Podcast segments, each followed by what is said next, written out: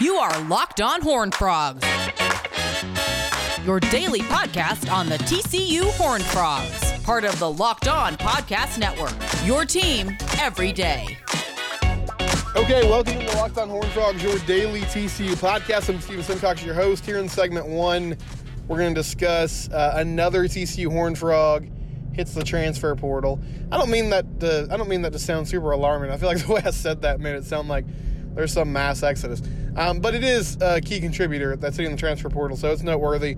We'll talk about that here, and then in segment two, I'm going to try to compose myself and talk about the basketball game last night. But I was super disappointed in uh, what went down in that loss to Iowa State. So we'll try to hit on all those things in these you know 14 15 minutes we have together but i'll start with the news that uh, another big defensive piece is hitting the transfer portal for tcu came out yesterday morning and i'm sorry i didn't get to this in the show yesterday but it was literally like as i, I recorded i shut the recording down i posted it like i edited the audio i posted it and then i saw the news uh, Khari Coleman is going to enter the transfer portal he figured he filled out paperwork um, yesterday, apparently, or maybe it was earlier in the week. Either way, Jeremy Clark from 247 Sports had this. Also, Drew Davidson from the Fort Worth Star Telegram. And, you know, Coleman missed the first three games of the season last year with an injury. And he wasn't as productive as he was when he was a freshman, when he was co uh, defensive player of the year or co freshman defensive player of the year um, for the Frogs and was just a force at that defensive end position. But he still you know, made some huge plays. I remember that Texas Tech game this year where TCU ended up winning big, but there was a, a point early in the third quarter where Tech was driving. And I think if they scored a touchdown there, they would have cut the lead to like 17 or 14. Anyway, it was just a point in the game where it seemed like, okay, Texas Tech might get back in this if they can put together a drive right now. And Khari Coleman came up with a huge sack on fourth down. Um, and he made some key plays like that this year. Again, wasn't as explosive as he was when he was a freshman, but still has some really good tools. And I was excited when I heard about, you know, the move to the 335 with Joe Gillespie. I thought that he would really fit well as a stand up outside linebacker, like a stand up rush end. Um, and I don't, I'm not going to be, like, I'm not going to pretend to be an expert on, like, the nuance of the scheme. I don't have a great feel for everything that they're going to ask um, Khari Coleman to do. I mean, I understand that also as out, outside linebacker, you're going to have to make some plays in coverage. You're going to play off the ball a little bit. You're not going to be on the line. But Khari's frame is sort of slight. I mean, he's, you know, hanging around the 230 range, and I think that's maybe a little generous. Um, he's not like Ochaun Mathis. The Ochaun Mathis move made sense to me because he was probably going to have to shift a little bit more inside, and, you know, he's more of a traditional uh, four down lineman defensive end. But I thought Khari would really uh, thrive in this sort of hybrid role and could be somebody that could make plays. But apparently, he's not interested in doing that. Like he doesn't want to, uh, you know, really move positions. He sees himself as a defensive end. So I'm I'm interested to see where he ends up because, I mean, best of luck to him. I'm not like, go do your thing. This is college football now it's essentially everybody's a free agent every single year. You kind of got to figure out what is um, the best move for you. But man, I just can't imagine there's a ton of schools. I think there'll be a lot of schools interested in him. It's not that there won't be people interested. I think there's going to be a number of schools that are interested in his services. I just don't know how many of them are going to see him as a, you know, more traditional hand on the ground pass rusher and not as someone who wants to play more off the ball or in a stand up, like get to the quarterback. But he's an explosive player. He's a quick twitch guy. I mean, he's someone that's going to make an impact somewhere in a big way. So um, it's a loss. Now, I'll, I'll level with you guys. I think it's going to be a tough year on defense, and I don't. I would say that even if Coleman and Mathis were still there, um, you're losing a lot of production on your defensive line now we'll see, you know, what happens when everybody gets um, into spring ball and what exactly these positions look like. Obviously, Dylan Horton made a lot of starts last year, and he was sort of one of the weird things about last season was he was kind of fighting with Coleman for playing time a lot of the time, but um, he'll be back. You know, Landon Watson from uh, Manor is um, a guy that was pretty highly touted as a recruit. We'll see if he gets some more run. And there will be opportunities for those guys to step up and make plays. Um, I think it's going to be a tough adjustment just because, I mean, to be honest, like last year, the defense was really, really bad, and especially in the run game.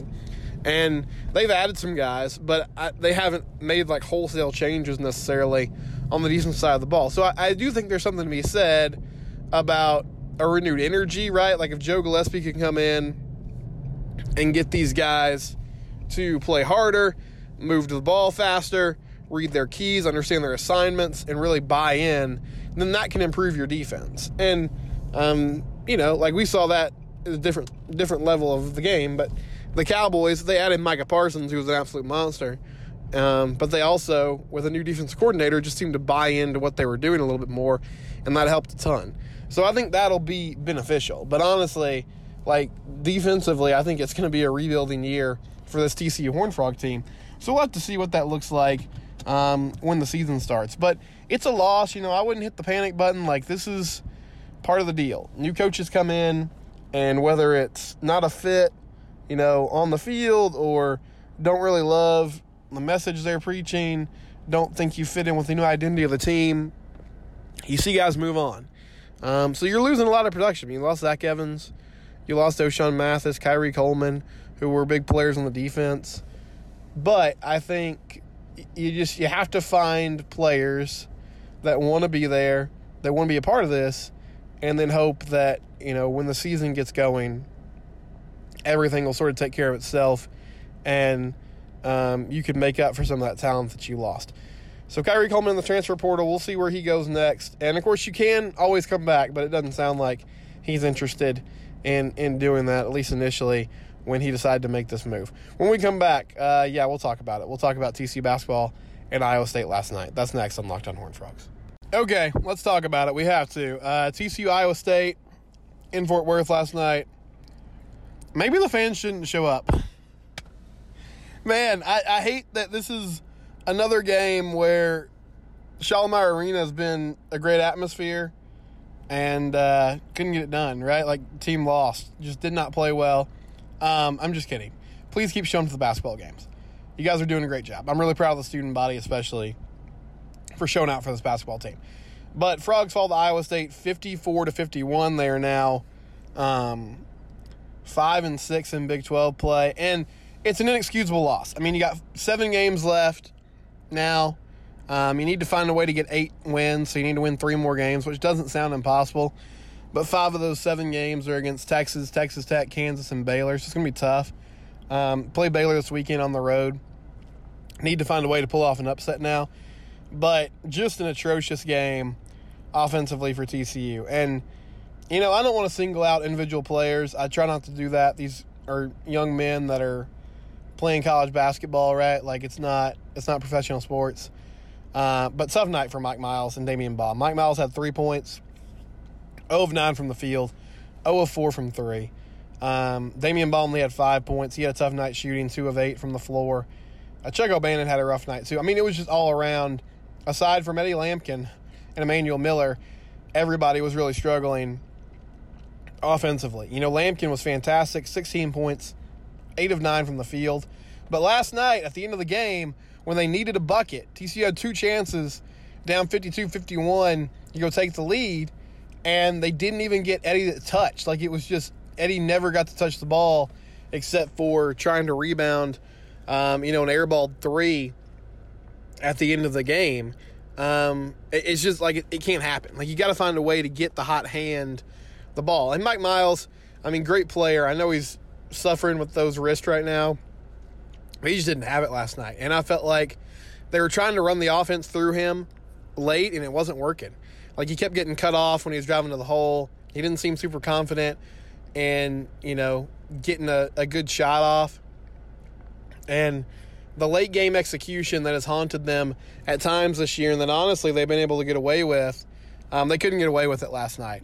So tough loss for the Frogs. Um, and, you know, these things are happening 10 million miles an hour on the floor, so it's easy to sit on your couch and watch it on TV and be like, oh, well, they should have done this. But uh, Chuck O'Bannon, he like he got two defenders up with a shot fake, and I felt like he had time to put the ball on the deck and either you know take like a mid-range jumper or maybe go to the hole. But ended up sort of forcing up a really unnatural looking three that didn't even touch rim, and then ball went out of bounds off Eddie Lampkin, and uh, that was that was it. That was all she wrote basically. TCU could not recover from um, those possessions. So, you know, I, I, thought there'd be more energy. They played okay defensively. Iowa State missed a lot of shots, but they did enough defensively to win the game. I mean, you hold a team to 54 points. You feel like you should get a victory. They're up two at halftime, 24 22. They really led for most of the second half, too. It was just, there was a point where they're up 39 34, and Emmanuel Miller had gone on a little mini run of his own. And it felt like, okay, this is the moment. Like, put your foot on the gas, get it done, and win this ball game. And Iowa State got five quick points, tied the ball game up, and then it was, you know, 39 39 at the end of 12 timeout, and all of a sudden it's a brand new ball game. So, um, just just a bad loss, man. I mean, a tough way to lose at home, and now you're sitting with an uphill battle um, to, to end the season and find a way to get to the NCAA tournament. They're in the tournament now, but it's just going to be tough. You're going to have to pull off an upset, and I don't know where those upsets come. And you're also going to have to win two games against West Virginia, which I don't think is a guarantee considering you know the struggles they had um, against Iowa State last night. I put this out on Twitter. I said brutal loss for TCU at home. NCAA tournament hopes are now looking slim. And a couple people replied to me. Um, Ryan Thomas, who's uh, who works at TCU and is just a, a basketball legend, uh, or a really smart basketball mind. He said it would help if we played anyone who didn't suck early in our season schedule, but alas, here we are. And Ryan's right. I mean, listen, like they played a soft non-conference schedule. That's part of the problem here. But honestly, even if you had some big wins in non-conference play, I don't know if seven and eleven, if it ends up being, you know, if that ends up being their record in the Big Twelve, I'm not sure if that gets you in. Uh, Jacob Langford, loyal listener of the show, said throwing in the towel for basketball this year. Don't sleep on TCU men's tennis. Top five team. TCU men's tennis is really good. I will say, let's not all jump off a cliff here. Like, there's still games to play. I, it doesn't look good right now. Can you bounce back and find a way to win a tough game or two down the stretch? We'll see, but it doesn't look great. And uh, Tommy said the problem is they haven't played the tough teams yet, and then he listed off, you know, the tough schedule that's coming up. And yeah, I mean it's a backloaded schedule, and that was that was one of the big issues. Is if you didn't pile up as many wins as you could in the front half of the conference play, then this is where you are. And you're not going to win every game, but this is now like um, the Oklahoma State game on the road. We're up nine with three minutes left. Couldn't close that out. Lose to Iowa State at home. Lose to Kansas State at home. I know Mike Miles was missing that day, but still, you lost that game. And then a game against Texas, which Texas is really good, but a home game against Texas with a great crowd, and you just get blown out of the gym. Um, it's frustrating. It's disappointing. So we'll see if this team can bounce back and get a victory over Baylor Saturday. But um, just a gutting loss for TCU basketball on Tuesday, and hopefully they can renew their focus and get after it. But man, the execution out of timeouts the execution in set plays late when you needed them, it just wasn't there on Tuesday night. That'll do it for Locked On Horned Frogs. I'm Steven Simcox. Thanks for joining us. We'll talk to you tomorrow.